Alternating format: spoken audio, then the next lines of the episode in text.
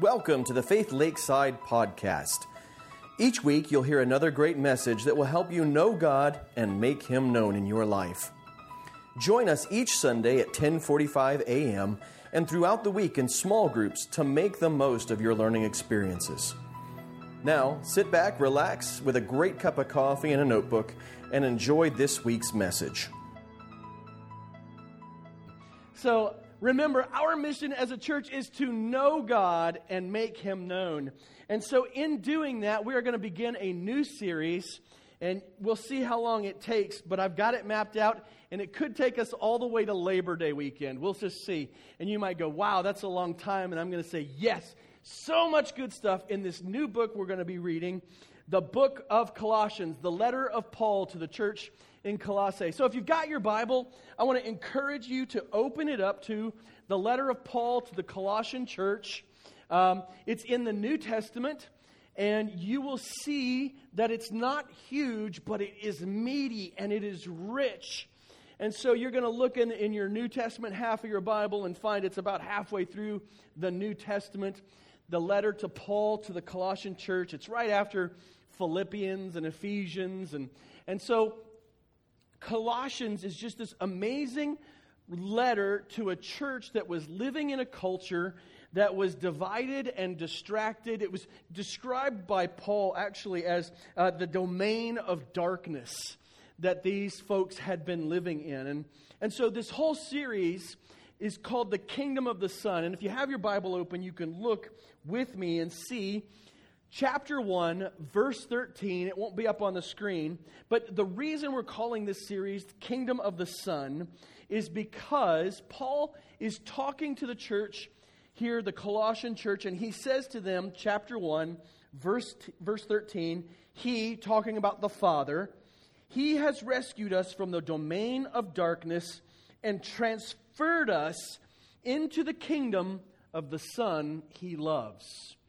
And so Paul is telling the, the Colossian church and all believers who would read this letter, this inspired scripture, that we, in, in, in becoming Christians, in placing our faith in Jesus as Lord and Savior, that the Father has moved us. He has picked us up and moved us from the domain of darkness into the kingdom of the Son.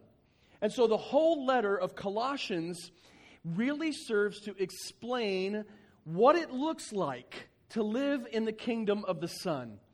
What it looks like to be a believer when you are surrounded by the domain of darkness. And, and most of us, we, we can acknowledge the fact that we live in a culture, we live in a world that is against God, that is against Christ and his, his kingdom.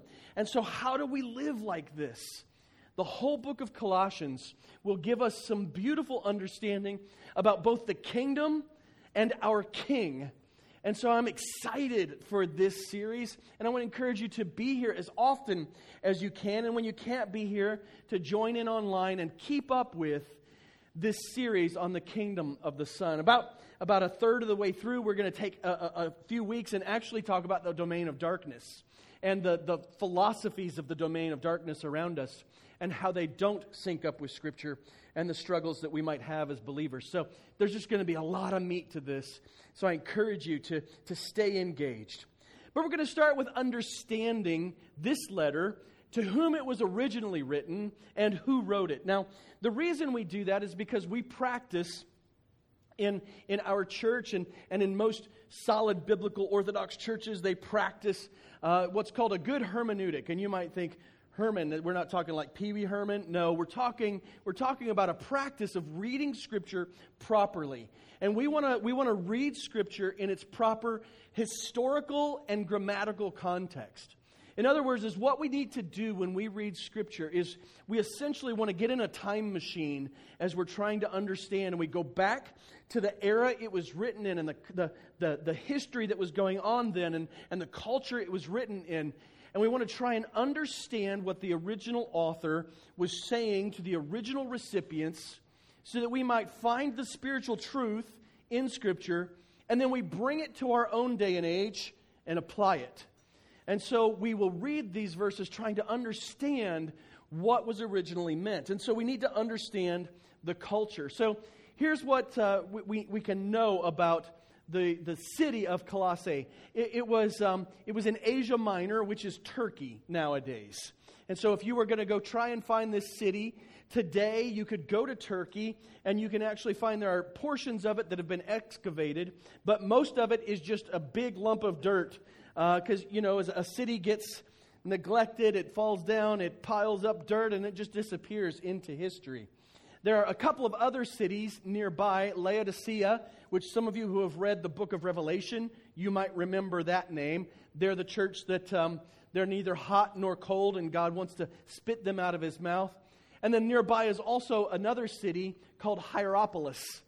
And um, so you, you, you've got churches in both of those cities as well as the church in Colossae. And the nearest church that also received a letter from Paul was the church of Ephesus. And the church of Ephesus, and you can see it's on the coast of Asia Minor, that was actually a, a city that the Apostle Paul, who wrote this letter, he spent about two years there starting a church and preaching the good news of Jesus Christ. And, and he actually uh, had a lot of deep connections there. He uh, left behind Timothy to pastor in Ephesus. And eventually, the Apostle John, we believe, ended up in Ephesus as pastor. So, what we have here is, is a, a very unique city, Colossae. Uh, it's in this this Lycus Valley, and it's the, there's a river that flows down through Colossae and the area there. And what's interesting about the river in this area is it, it actually disappears underground for a few kilometers and then comes back up again right around where Colossae was or is in this era as we read the letter. And, and Colossae had been a very prominent and wealthy city, but it had declined by the time this letter is written to the church there. Uh, in in the, the years prior, it had been right on a major road and had been uh, just a place that, that lots of the Greek uh, conquerors in the, the late or early BCs, I guess, depends on how your perspective is, right? The last couple hundred years BC, that it had really prospered as, as conquering armies came through and camped out and, and leaders were there. Uh, but it had been neglected because the Romans had built a, a road further south along the coast. And so it was kind of like, you know, the interstates uh, replaced Route 66, right? And, and so, um, you know, all those, those little cities that were on the, the great American route, they began to die because the interstates passed them by. Well, that's what happened to Colossae, is that the new road that came through under the Roman Empire passed it by and so it was no longer as prominent as it used to be. Now, what's interesting about this area as well is that it, it, had a lot of frequent earthquakes, and that's really what ultimately led to its demise as a city is a major earthquake that wiped much of it out. And it's actually noted that, that there was an earthquake about the same time as this letter arrived at the city. Uh, Colossae probably had a, a pretty sizable Jewish population. One of the other near cities, Laodicea, had about 11,000 Jews in it. Now, we look and go, 11,000, that's not many. But cities in this era were not cities like in today's day and age. We're not talking millions of people in local cities. We're talking about tens of thousands of people, and that's a city. And so there were likely a number of Jews in this area. And Colossae was known for a number of things, but most prominent in what it was known for was this wool, this dyed wool that they think was purple. And uh, it was really just this, this desired commodity that came from Colossae. There was actually also an angel cult that practiced and was centered in this city. And uh, Michael the archangel was the, their, their like ultimate deity. And they worshiped Michael the archangel as the most prominent spiritual being in all the world. And then they also worshiped a number of other Greek gods, including Bacchus, if you're familiar with him. Uh, he's the god of wine and partying. So, how do you worship the god of wine and partying? Well, you, you get the picture of you know how that should be. You wine and not wine like oh, but you know wine like the purpley grape stuff and party. And uh, so, so it was it was really a, a very pagan place. And yet there's some Jewish influence. And, and so what happens is in this city, a church springs up. And we, we believe it was founded during Paul's time in Ephesus. Acts chapter 19 and previous talks about the Apostle Paul on a missionary journey. And he goes into the city of Ephesus and he spends a couple of years there and starts a church in Ephesus. And as I mentioned, it becomes one of the prominent and strongest churches in Asia Minor. And while Paul is there, people come into Ephesus, hear the gospel, get saved, and then end up going home. And, and so we see in Acts 19:10, it says this. This went on for two years, Paul preaching and people coming and hearing the gospel and getting saved. And so, two years, this goes on so that all the residents of Asia, both Jews and Greeks, heard the word of the Lord. So, what we see is, is that lots of people are traveling into Ephesus because it has become the prominent city of the day in Acts chapter 19. And they're hearing the gospel and then they're traveling back home. And, and so they hear the, this good news of the Lord, and many of them become saved, and some of them go home and start churches. And so we think that this church in Colossae, it was started by a man whose name was Epaphras.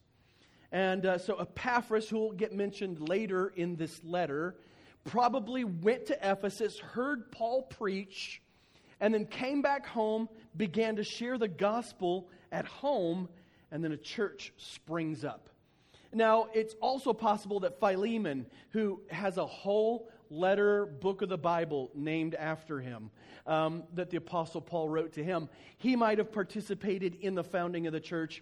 Later in its life, he's definitely a leader in the church.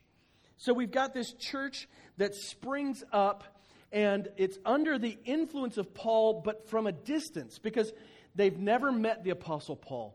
They don't know him from Adam, other than they know of his reputation, and they know that Epaphras, the founder of their church, if you will, got saved under the ministry of Paul. And it is Epaphras who goes to Paul, and, and it's his going to the apostle that actually precipitates this letter. So, this letter to the church of Colossae, it's written during Paul's first Roman imprisonment. So, this is kind of, you know, church nerd stuff. I get it. But, but it's, this is happening at the end of the, the, the book of Acts. And the Apostle Paul has traveled to Rome. He's appealed uh, to, to the emperor of Rome uh, in order to, to deal with a, some accusations. And so he's living in Rome under house arrest and eventually sees the emperor in order to plead his case for some charges he was facing for preaching the gospel. Uh, but he spends a, a couple of years in house arrest waiting to see the emperor. And during this time, the Apostle Paul writes a number of the books of the Bible that we have. So we believe he wrote during this time Ephesians, which is just a couple of books before Colossians. He probably wrote Philippians during this time, and then Colossians, and likely even Philemon, which follows up a little bit later. And so Paul spends a number of years under house arrest, and while he's there, church leaders come to visit him. They travel the couple of months it takes to, to get to Rome from where they're at, and they say, Paul, we've got some issues here. And so Epaphras likely went to Paul and described what was going on in the church. And, and so Paul writes this letter to confront falsehood and heresy. Heresy is wrong belief that is so extreme it prevents one from being saved if you believe it. It, it, it leads one astray from genuine salvation. And so Paul is writing to, con, to uh, confront false teachers and heresy, things that would keep people from being saved if they believed it. And, and this heresy was coming from uh, uh, groups called uh, Judaizers. And if you've been in church a while and you've studied some of the books of the New Testament, you know that the Judaizers were ones, they were Jews typically, who were trying to take and uh, kind of meld together Judaism and Christianity. And they said that if you were a good Christian, you first had to be a good Jew. And to be a good Jew, you had to follow all the rules. You had to follow the, the food code. You had to be circumcised if you were a man. You had to live according to the Old Testament standards before you could be a good Christian. And so the Judaizers were teaching Christians that they had to perform good works in order to be saved, which we know is something that's not true. If you have a, a, a memory verse, maybe Ephesians 2, 8 and 9 that you remember, you know, that it's we're saved by grace uh, through faith, and this is not out of ourselves, not by works, so that no one can boast. Uh, so Paul is confronting these lies that you have to do good works or follow the law in order to be saved. He's also confronting some things that we find in Greek philosophy, what later becomes, as it develops, a religious system essentially called Gnosticism. And uh, we'll talk more about that here in a few moments. And then, then there is also the mystery religions. And you might go, well, what's a mystery religion? Is that something you open your Cracker Jack and it's inside the little packet, you know, you get, you get a new mystery religion? Well, yeah, it's almost that crazy. It's, it's just teachers who start just espousing these, these great, fantastical ideas about spirituality, and, and then they get followers, and I'm going to teach you the secrets. I'm going to teach you what it means to be a genuine believer, and I'm the only one who knows. Uh, does that sound familiar at all? Uh, this is why I'm, I'm always hesitant. You know, you're on Amazon and you find a book that says the seven secrets or the seven keys or the, the three special ways uh, regarding faith or Christianity to just kind of back off and study the author a little bit and try and figure it out. Because if somebody's got secrets, they're probably not a Christian. Uh, because God is very clear about salvation and his nature and how to walk with him in his word. So, what is the trouble in Colossae? What, what's Paul really confronting? And so he's, he's got some lies that are being taught that he wants to, to show are not compatible with genuine faith in Christ. So the trouble at Colossae is that there were people who were teaching that matter is evil and that spirit is good. Now, you might go, well, yeah, except that's not the case when we talk about biblical faith. See, they were going to the extreme of saying that everything physical is corrupted by evil and is irredeemable, and that everything that's spiritual, especially when you know the mysteries and you know the truth, can be good and be redeemed. They, they viewed creation not as God viewed it in Genesis chapter 1. If you remember, every day when God creates, what does he say about his creation? It's good. And when he gets done, do you know what he says about his creation? It's very good. God did not say the Spirit is good, but all the rest of creation, it's just going to serve a purpose someday. No, He looks at everything He created and He says, It's good, it's good, it's good, it's good. It's very good. And so we know that, that God has always intended us as men and women to be beings that are both spiritual and physical. The physical is not an accident, it is part of God's good plan and creation. In fact, His very good creation. Now, sin has had consequences and has tainted our physicality, and, and we are diminished because of sin in our lives. Um, most of us can look around and we, we, we, see things. We see, you know, creaky joints, or we, we know of creaky joints. We, we know of hair loss. We know of, you know, a little bit more extra than we should have, right? All of these things that are the, the consequences of sin in our physicality. But that doesn't mean that our physicality is evil. Now, these false teachers, however, they were teaching that physical and all matter was evil.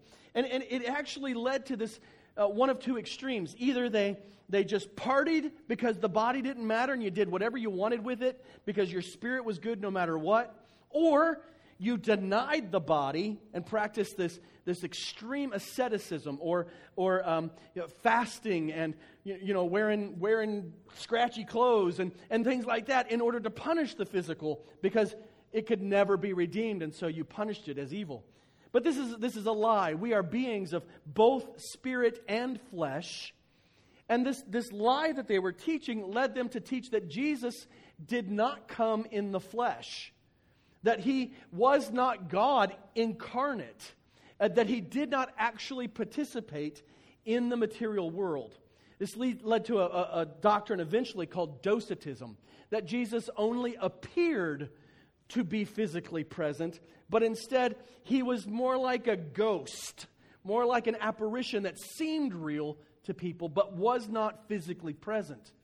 And it's because they believed that the body was evil, and there's no way that a good God could put on evil flesh and actually participate in the material world. And so they were denying the person or the, the manhood of Jesus. They were denying that he came in the flesh. They, they maybe acknowledge, were acknowledging that he was God, but they said, as God, he could never actually be physical like us and die on a cross physically. He just appeared to do those things. And so it, it really divorced the gospel from its role of redeeming all of creation. And then the, the other lie, the next lies they were teaching is that, that, that they, to reach God, to be able to know God, you had to have secret knowledge and literal passwords, excuse me, literal passwords in order to, to reach new levels of spiritual truth. Any, anybody ever ever seen this kind of stuff? You, you stay up late enough and watch enough late night Christian television, it starts going this way. It's crazy. It's no longer Christian television, it's pseudo Christian television, and they're leading you astray and, and teaching falsehoods. There's some sort of secret knowledge, some sort of special thing. If you just send in some money, I'll send you my book and then you'll have the secret pre- keys to be more spiritual to so god will bless you and these are not new lies all the way back in AD 60 to 62, the Apostle Paul is writing this letter to the church in Colossae who is struggling with false teachers who are coming in and saying, We've got secrets, but you got to pay us, follow us, make us special, be like us in order to know these secrets so that you can know God. They, they were practicing these ascetic practices, this giving up of things. They were fasting, they were denying marriage, they were celebrating special legalistic holidays, they were going back and making Judaism a critical part of their Christian faith. And not in a sense of appreciating it, which we should all do, but in a sense of you have to be Jewish before you can be Christian.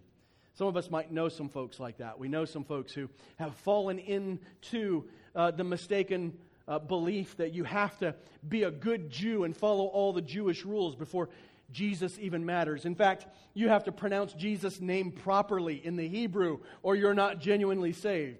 Anybody know somebody like that? I do. If you don't say his name Yeshua properly, you don't re- know the real Jesus. You just know a Jesus of white people made up that's a lie. It, this is all craziness. These are the kind of lies that the Apostle Paul is confronting in the church just 30 years after the life, death, and resurrection of Jesus Christ. And so these are there's nothing new under the sun. There's no new concepts. And so paul is really trying to take the church in colossae and say i want you to know the truth I want you to, to know what it is to be removed from the kingdom of darkness and, and placed in the kingdom of the Son, and what your life will look like, and what it, it means to follow after Him, and to, to be able to abandon these false teachers and follow the genuine gospel of Jesus Christ. So th- that's the background. There's even more to this. There's more meat to this that we might get into eventually.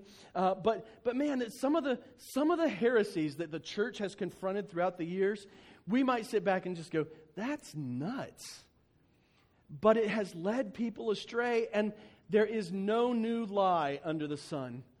Every false teacher that pops up traditionally just recycles some old concept which is why we can go back to Scripture and find answers for every circumstance and issue in our life as a church. Everything. We can go back to Scripture and find the truth that we need to be able to confront falsehoods and walk rightly in the kingdom of the Son. So, once again, if you've got your Bibles, make sure they're open to Colossians chapter 1. Colossians chapter 1. And we're going to just be looking we're going we're gonna just blaze through this. We're going to do verses 1 and 2. So, um, verses 1 and 2 today. And this is, this is why it's going to take a while. Because Colossians, in and of itself, is so rich. And then we're going to dive off and, and take a couple of rabbit trails over the course of the next few months in order to address some of the issues that the book raises as well. So, Colossians chapter 1 verses 1 and 2. It starts in verse 1 here. And it tells us who wrote this letter and why it is we should be listening to him. He says, Paul, an apostle of Christ Jesus by God's will, and Timothy, our brother. So it, this is the, the, uh, the beginning of the letter. This is the, the establishing of who it is that's writing and why we should listen to them. So we, we have it Paul, the apostle. And, and those of us who've been in church for a while, we've listened to the preaching and the teaching, we've read those New Testament letters, we've read the book of Acts. We know that Paul played a huge part in the establishing of the early church. And, and, we see in his writings the confronting of lies, the clear exposition of the gospel. When we read the book of Romans, we see from the Apostle Paul uh, uh, uh, a treatise that takes us from being pagans all the way to walking as righteous people in 16 chapters. And, and that we get to see the progress of what it means to, to know falsehood, to know sin, to know our need for redemption, and then what redemption looks like lived out. And so Paul plays a critical role in the early church, and his writings play a critical role in our scriptures. And why is that? Well, it's not just because he got real famous because he managed to, you know, catch lightning in a bottle and he was just the best speaker or he was the best looking. What's interesting is scripture actually uh, describes him as, as not very good looking at all. And tradition says he was short, round, balding, blind, and kind of ugly. So some of you, there's hope for God using us, right? We can just go, if God can use Paul, who's short, round, balding, blind, and ugly, he could use even me. Uh, just hallelujah. Um, how cool is it that, that, God can use all sorts of people? So it wasn't because God, uh, Paul was, was smiley or, or had nice hair or the right suits or shining lights and lasers and a great worship band. It was because Paul was an apostle of Christ Jesus. Now, what's an apostle? Uh, you might, might go, well, let's, okay, what is an apostle? Well, it simply means someone who is sent with authority. another word we could use uh, that would be appropriate in, in some ways would be a word like ambassador. Who is an ambassador? What does an ambassador do? Well, m- most of us are more familiar with that idea than that of an apostle. And an ambassador is someone who is sent with authority to represent a government, to speak on that government's behalf, maybe even to do fairly complex and, and meaningful business on that government's behalf.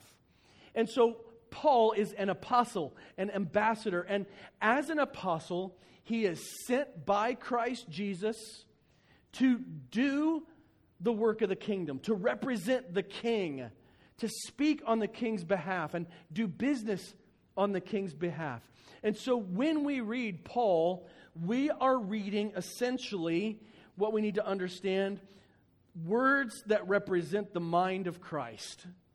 And, and we're told that his writings are scripture. The Apostle Peter in, in 1 Peter tells us that Paul's writings are scripture. And, and Paul tells us in, in 1 Tim, excuse me, 2 Timothy uh, chapter 3, verses 16 and 17 that we just looked at, right? That all scripture is inspired by God or God breathed and is useful. So, Paul, as he writes, he is writing on behalf of God. And he is a, a representative of Christ Jesus. And, and who made him a representative of Christ Jesus? Jesus himself, God the Father, the, the, Trinity working through the expression of Father, Son, and Holy Spirit. We see Paul is not an apostle because he walked in the room and went, I'm an apostle. But instead, especially when we read his story in Acts, it's because God chose him to, to represent himself to the Gentile world. And, and we, we, we especially we look at Paul's his, his salvation experience. He, he was dead set against Christianity and was going out to persecute, even to the extent of imprisonment and maybe even death, Christians. That's what his, his whole hobby and life was. He was like passionate about it. You know, when it was time to go persecute Christians, he's like, sign me up. He was on the road to go to a different city in order to persecute believers. And Jesus appears to him. And he says to him, Why, why are you fighting me? Why are you kicking against me in this way? It's painful for you, I know. Why are you resisting me?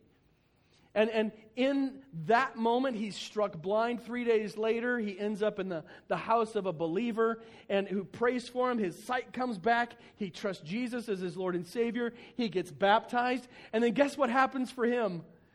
He starts getting persecuted.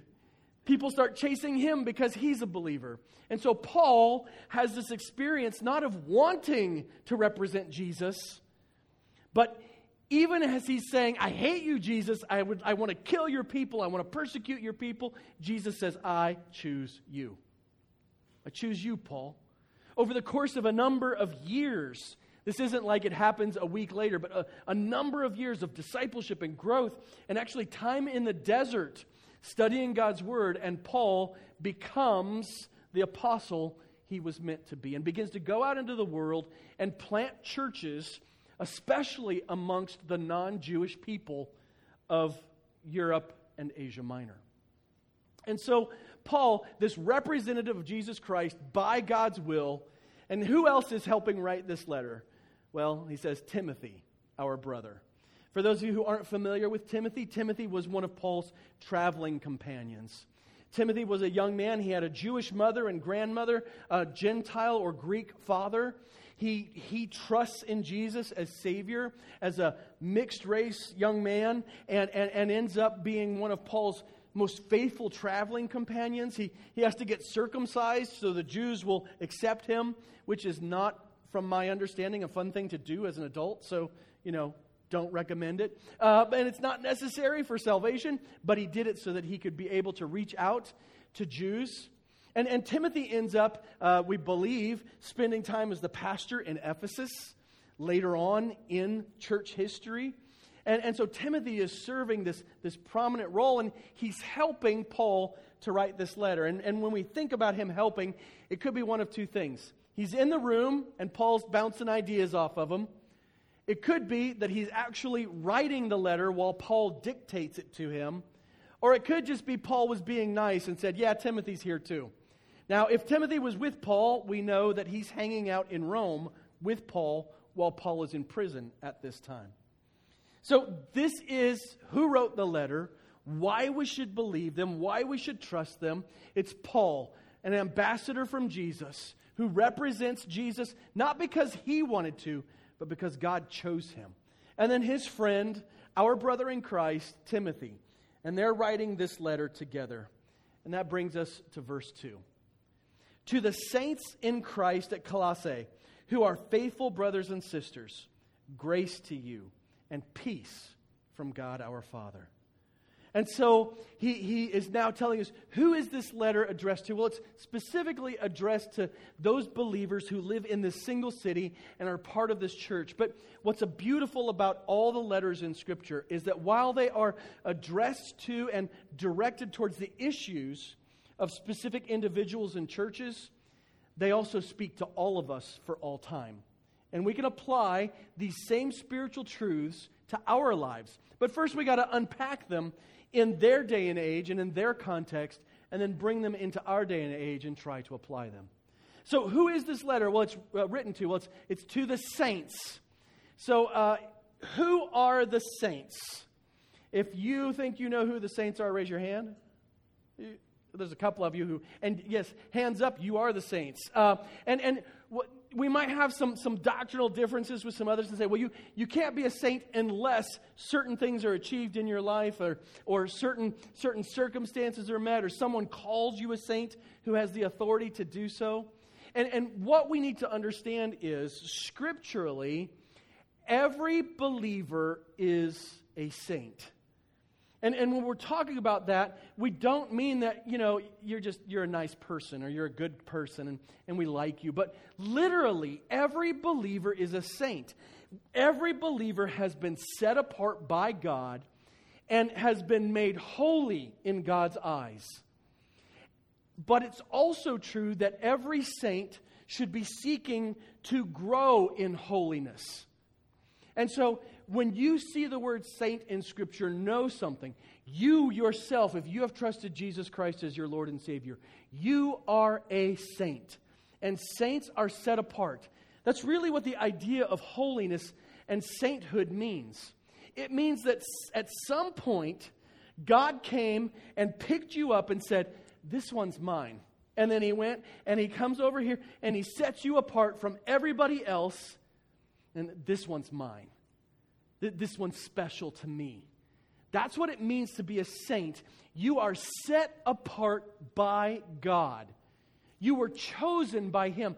This should be both exciting and scary for us. Because no longer do we get to hide in the crowd of the world, but no, you are set apart by God. You are one of His own. You are special.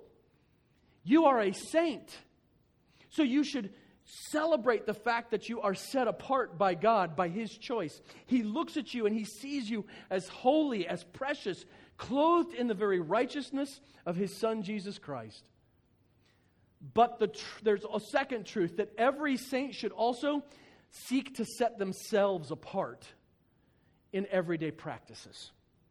Paul, in, in writing to Timothy, which is exciting, right? These same two guys that this, this letter's from, Paul was writing to Timothy later on in life. In fact, as Paul is in his final imprisonment, facing the death penalty, which he does as eventually experience writing to his young friend and pastor Timothy, he says this Now, in a large house, there are not only gold and silver vessels, but also those of wood and clay, some for honorable use and some for dishonorable. So, if anything, if anyone purifies himself from anything dishonorable, he will be a special instrument, set apart, useful to the master, prepared for every good work. Saints are set apart instruments. And yet, God's word also tells us on a regular basis we should be working to set ourselves apart and be different. Not like the dishonorable things of the world, not like those things that get used for the wrong kind of stuff, but we want to be useful in God's hands, and so we will do the work of setting ourselves apart, even as we know we are already set apart. It's a both and. It's a you are a saint, you are becoming a saint as you as you set yourself apart. And ultimately, one day you will be a perfected saint. When you see Jesus face to face, every struggle of sin, every brokenness will be removed. You will be made whole and completely redeemed, and you will be the saint that you've always, well, God has always seen you as, but you've always wanted to be. And, and you will be complete as a saint. But saints are supposed to be realizing they are set apart and in the process of being set apart. And so we, we understand that there is work to do in our own lives, even though we're already part of the kingdom. We, we live in God's presence, we, we celebrate His very love for us, but there's still work to do in our lives. And, and Paul is going to tell this church and us about the work that is still to come. Now, the next little phrase to the saints in Christ in Christ. Paul tells this church and all the believers there your identity, it starts with who you are in Jesus Christ. The way you describe yourself, the way you see yourself is in Christ Jesus. Galatians 3:28. The apostle Paul wrote this letter as well to the church in Galatia and they were struggling with some of the similar things that the church in Colossae was struggling with. And he says to them, When you are saved, when you have trusted Jesus Christ as your Lord and Savior, there is no Jew or Greek, slave or free, male and female, since you are all one in Christ Jesus. In other words, every other thing you might have identified yourself as becomes null and void when you are saved. There is no such thing as a hyphenated Christian. A lot of us, you know, we may be on that patriotic bent and say, well, you know, I'm just, I'm an American. There's no, there's no Irish American. There's no Italian American. There's no black American. We're all just Americans. Okay, cool. That's a political thing, however you choose. I'm telling you, a spiritual reality is when you are a Christian and you are in Christ, every other means by which you would describe yourself is gone. You are not a, a, a, a woman Christian. You are not a man Christian. You are not an American Christian. You're not a white Christian. You're not a black Christian. You are a Christian. You are in Christ. Every other identity now passes away. We are to be one. And so when Paul writes to this church and he says, You're saints in Christ, He says you're set apart and your whole identity should be in Jesus.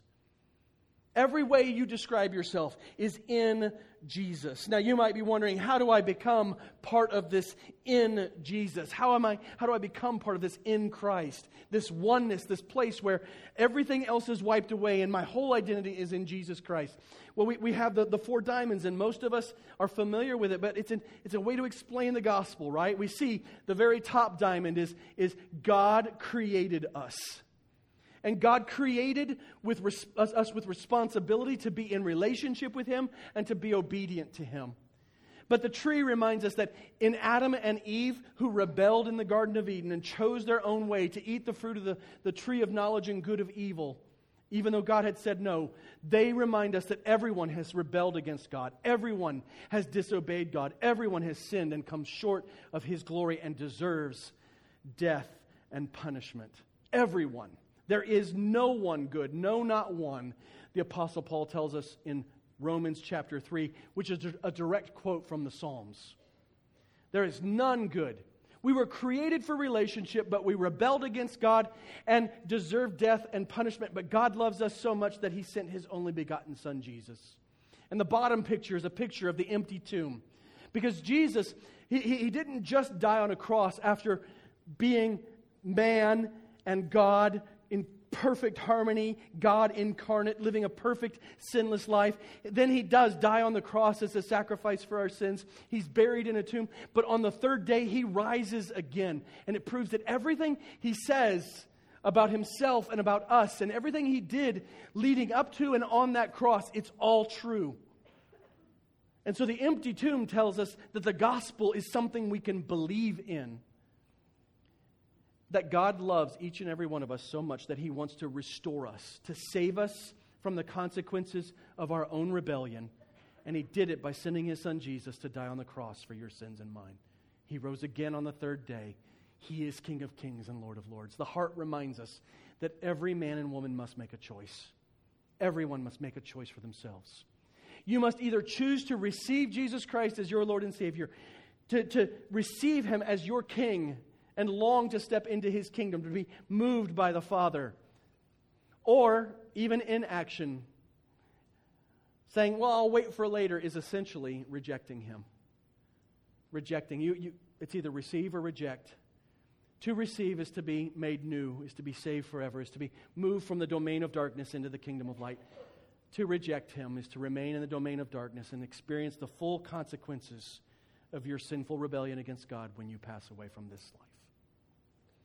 And so, Scripture tells us, Romans chapter 10, verses 9 and 10, how do we become people who are in Christ? We confess with our mouth, Jesus is Lord. In other words, He's my King, He's my, he's my ruler, He's in charge of my life. And believe in your heart that God raised Him from the dead, that all of His works are true and all of His teachings are true, and you will be saved. One believes with the heart, resulting in righteousness, and one confesses with the mouth, resulting in salvation we are in Christ when we make him our Lord and King. So, Colossians 1 2 again. To the saints in Christ. Now, where do these saints happen to live? Colossae. You see, if he were writing a letter to us today, it would be to the saints in Christ who are in McMurray. That would be such an anticlimactic thing, right? You're in McMurray. Yes. What is McMurray? It's actually just it's a it's a small division of a township that uh, serves to separate the mail, more or less. That's actually when we were coming here. That's that's what I looked up. It's really anticlimactic. McMurray, Pennsylvania. It, they they really don't even describe it as very meaningful. It's really just a post office. Welcome. That's that's that's us. That's where we're at. But what's exciting is we're saints in Christ, just like these folks. These folks, they are faithful brothers and sisters. In other words, faith filled believers in Christ Jesus. Grace to you and peace from God our Father. This, this grace, we, we memorized this verse, right? What is so important about grace? Grace is an unmerited gift. It is something we do not deserve that comes from the hand of a loving God. For you are saved by grace through faith, and this is not from yourselves, it is God's gift, not from works so that no one can boast. That's why grace is so important. Why is peace so important? Peace is not just the end of war, it is the, the in, in, Hebrew language, it's shalom. Some of us know that. We've, we've had enough, uh, you know, uh, Old Testament and Jewish friends kind of stuff going on. Shalom. And what does shalom mean? It doesn't just mean the war is over, it means life is complete. It means a fullness of experience. And so when God talks about giving us peace through Christ Jesus, He's not saying the war will be over in your life, but He says, even in the midst of striving and wars and trouble, you will feel full and complete. You will keep in mind, excuse me, you will keep the mind that is dependent on you in perfect peace, for it is trusting in you. This is what God says to us through Isaiah. John 14, 27, Jesus says, Peace I leave with you. My peace I give to you. I do not give to you as the world gives. Don't let your heart be troubled or fearful. In other words, in the midst of things that should be troubling and fear inducing, you can feel complete. Romans 5, 1. Therefore, since we have been justified by faith, we have peace with God through our Lord Jesus Christ.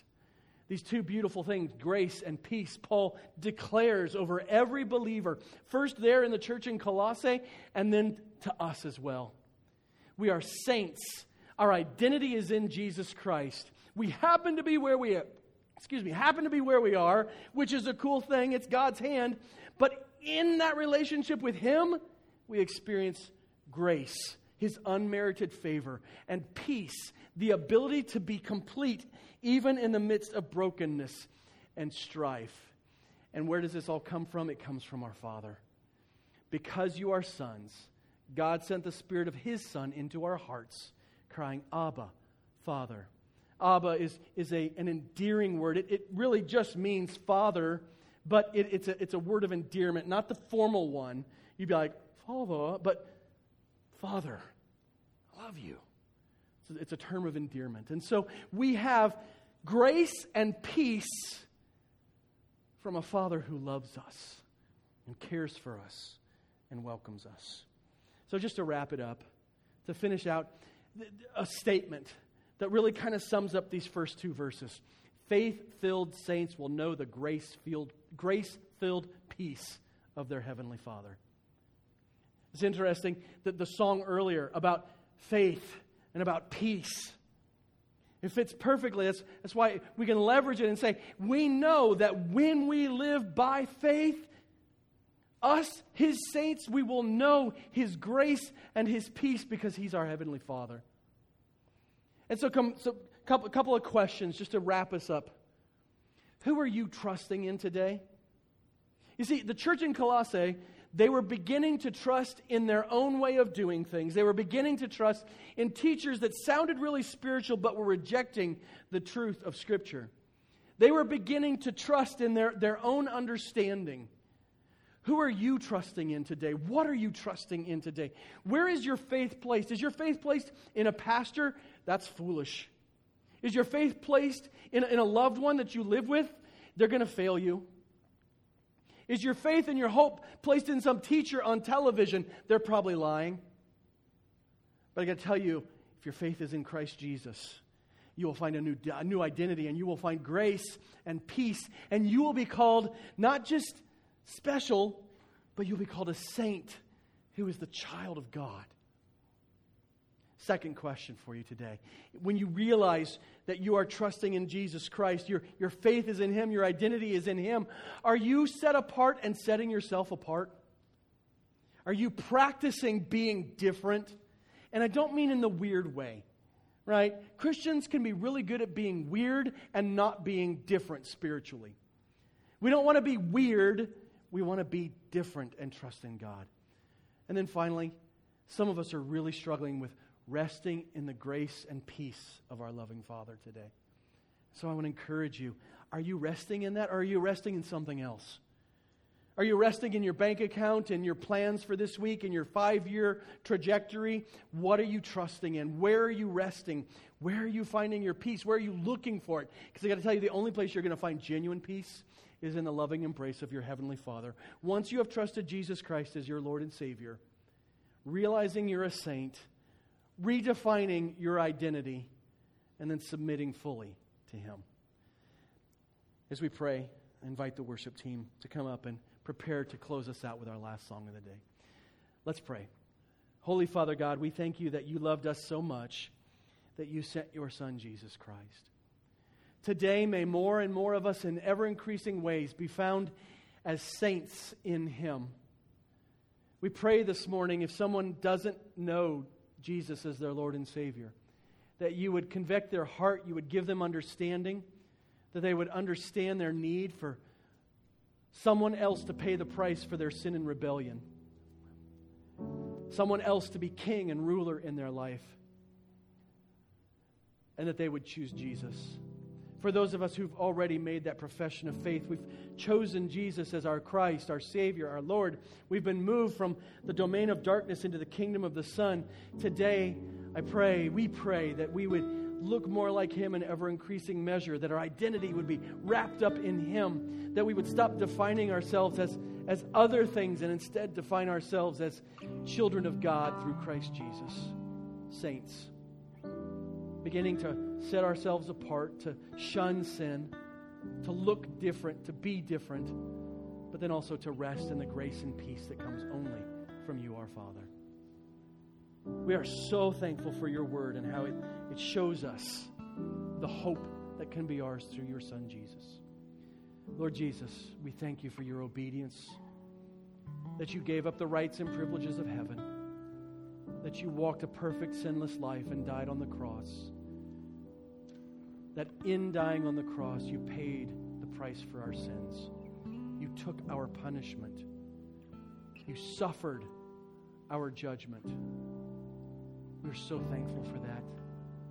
And we believe that in your death we are renewed, and in your life again, that there's proof it's all true, and that it applies to us. And so we thank you for all that you've done. Holy Spirit, can continue to convict us, to guide us, and to shape us. Work in our midst.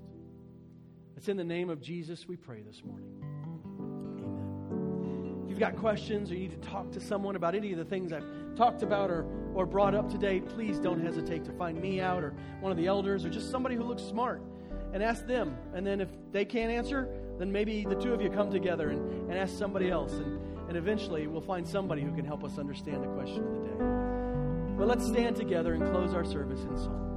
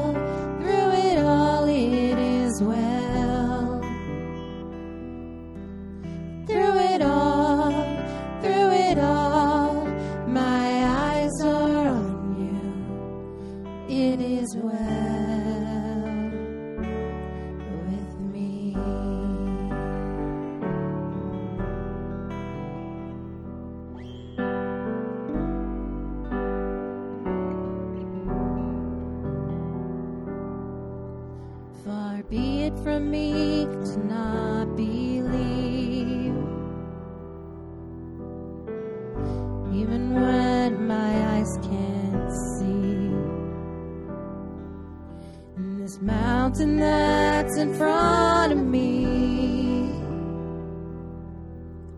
will be thrown into the midst of the sea.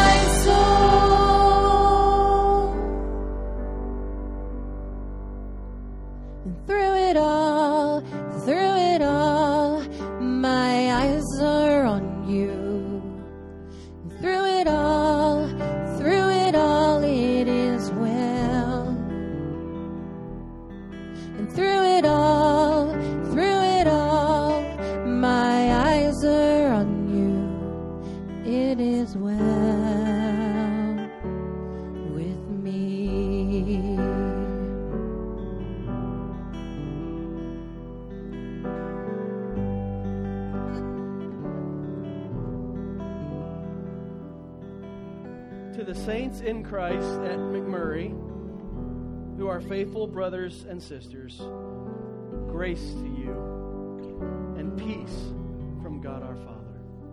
May you have a blessed week as you walk, talk, and live in Christ. Encourage many of you, or all of everybody who's going to be working with kids, join in for lunch downstairs in the training. Others of you, we'll see you throughout the week at small groups and stuff. We've got Sunday Bible school next Sunday morning, and of course, we continue Kingdom of the Sun next Sunday at 1045. God bless you guys.